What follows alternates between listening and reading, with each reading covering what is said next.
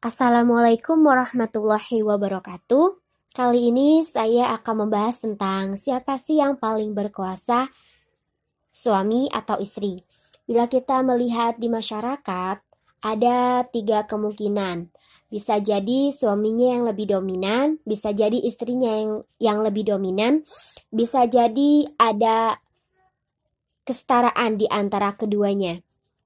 Saya akan membahas yang pertama yaitu tentang dalam keluarga yang lebih dominan adalah suami atau yang disebut dengan sistem patriarki. Sistem patriarki adalah sistem tatanan keluarga di mana laki-laki lebih dipentingkan. Se, e, dalam sistem sosial di mana Ayah menguasai seluruh anggota keluarganya, harta miliknya, serta sumber-sumber ekonomi. Seorang suami juga membuat sebuah keputusan penting bagi keluarga dalam sistem sosial, budaya, dan juga keagamaan. Patriarki muncul sebagai bentuk kepercayaan atau ideologi bahwa laki-laki lebih tinggi kedudukannya dibanding perempuan dalam segala aspek kehidupan sosial, budaya, dan ekonomi. Nah, yang kedua, saya akan menjelaskan tentang sistem keluarga di mana istri yang paling dominan, yang disebut dengan matriarki. Matriarki adalah tatanan keluarga yang sangat mementingkan garis keturunan ibu, di mana ibu menguasai seluruh anggota keluarganya, harta miliknya, serta sumber-sumber ekonomi. Ibu juga membuat sebuah keputusan penting bagi keluarga. Martiarki muncul sebagai bentuk kepercayaan atau ideologi bahwa perempuan lebih tinggi kedudukannya dibanding laki-laki dalam segala aspek kehidupan sosial, budaya, dan ekonomi. Kalau misalnya kita mengambil contoh sistem patriarki itu pada zaman jahiliyah, di mana pada zaman jahiliyah itu bangsa Arab pra-Islam memperlakukan perempuan sangat tidak manusiawi. Mereka bahkan sangat malu jika istri mereka melahirkan anak perempuan sampai bayi-bayi perempuan ini dikubur secara hidup-hidup. Ini sistem patriarki. Nah, kalau misalnya kita melihat contoh sistem matriarki, ini ada di suku Minangkabau. Di mana seorang laki-laki bagaikan orang luar dari keluarga material di matrilineal istrinya.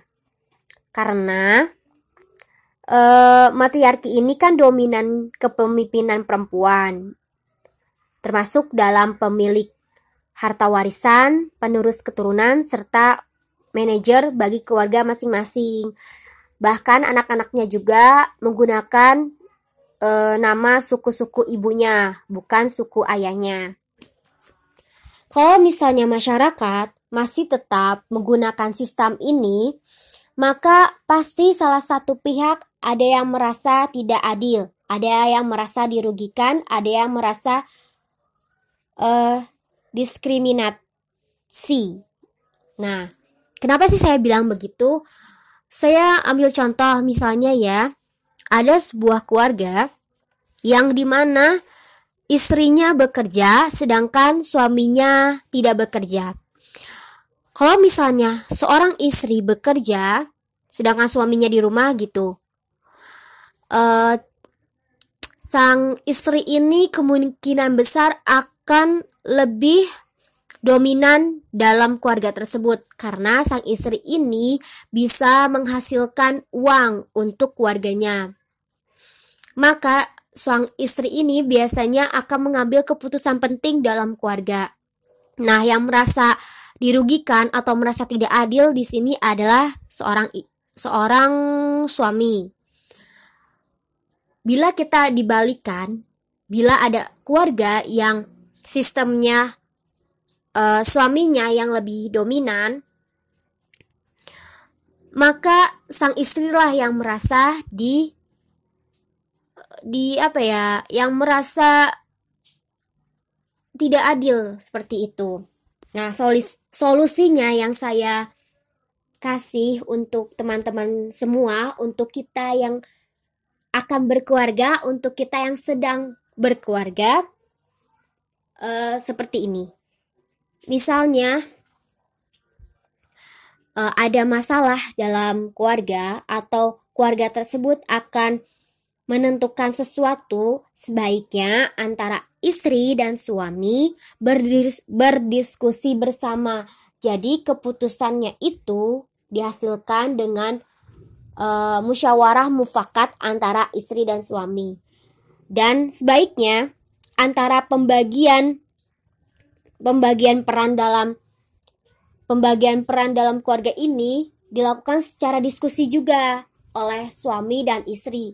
Misalnya sang istri menyetujui bila suaminya yang bekerja. Nah, kemudian suaminya uh, setuju agar istrinya di rumah aja kayak gitu. Kalau misalnya dalam sistem warisan, sebaiknya menggunakan uh, sistem hukum Islam menurut saya sendiri karena saya beragama Islam. Karena di Islam sendiri untuk warisan sendiri tuh sudah uh, ada bagiannya ya antara laki-laki dan perempuan seperti itu. Uh, dan sebaiknya antara suami dan istri dalam menjalani bahtera rumah tangga ini harus dilandasi oleh kepercayaan, komunikasi yang komunikasi yang sangat lancar gitu dan selalu ada diskusi seperti itu. Jadi uh, antara istri dan suami ini tidak ada yang merasa dirugikan kayak gitu loh. Walaupun ada masalah, sebaiknya uh, antara suami dan istri harus berdiskusi bersama. Uh, intinya, keluarga tersebut ini memutuskan sesuatu apa pun itu harus didasari dengan diskusi bersama. Jadi kan kalau misalnya berdiskusi itu istri dan suami mengeluarkan pendapatnya kan dan dipilih yaitu keputusan bersama. Ini lebih menurut saya ini lebih lebih pas untuk diterapkan di sistem keluarga sekarang gitu. Uh, cukup sekian pembahasannya. Jadi kalau dari ini bisa diambil kesimpulan di masyarakat ini ada tiga sistem yang mungkin terjadi ya. Patriarki, martiarki atau uh, setara di antara keduanya seperti itu. Perlu ditekankan juga uh, berkuasa di sini itu sebenarnya itu tentang pengambilan keputusan penting dalam keluarga seperti itu. Jadi ada di posisi manakah kamu di sistem patriarki, martiarki atau keduanya memberikan kontribusi yang sama? Silahkan memberikan uh, jawabannya di komentar. Bisa juga teman-teman tidak setuju dengan pendapat saya bisa kita berdiskusi bersama di kolom komentar ya. Terima kasih banyak. Wassalamualaikum warahmatullahi wabarakatuh. Sampai jumpa di episode kedua.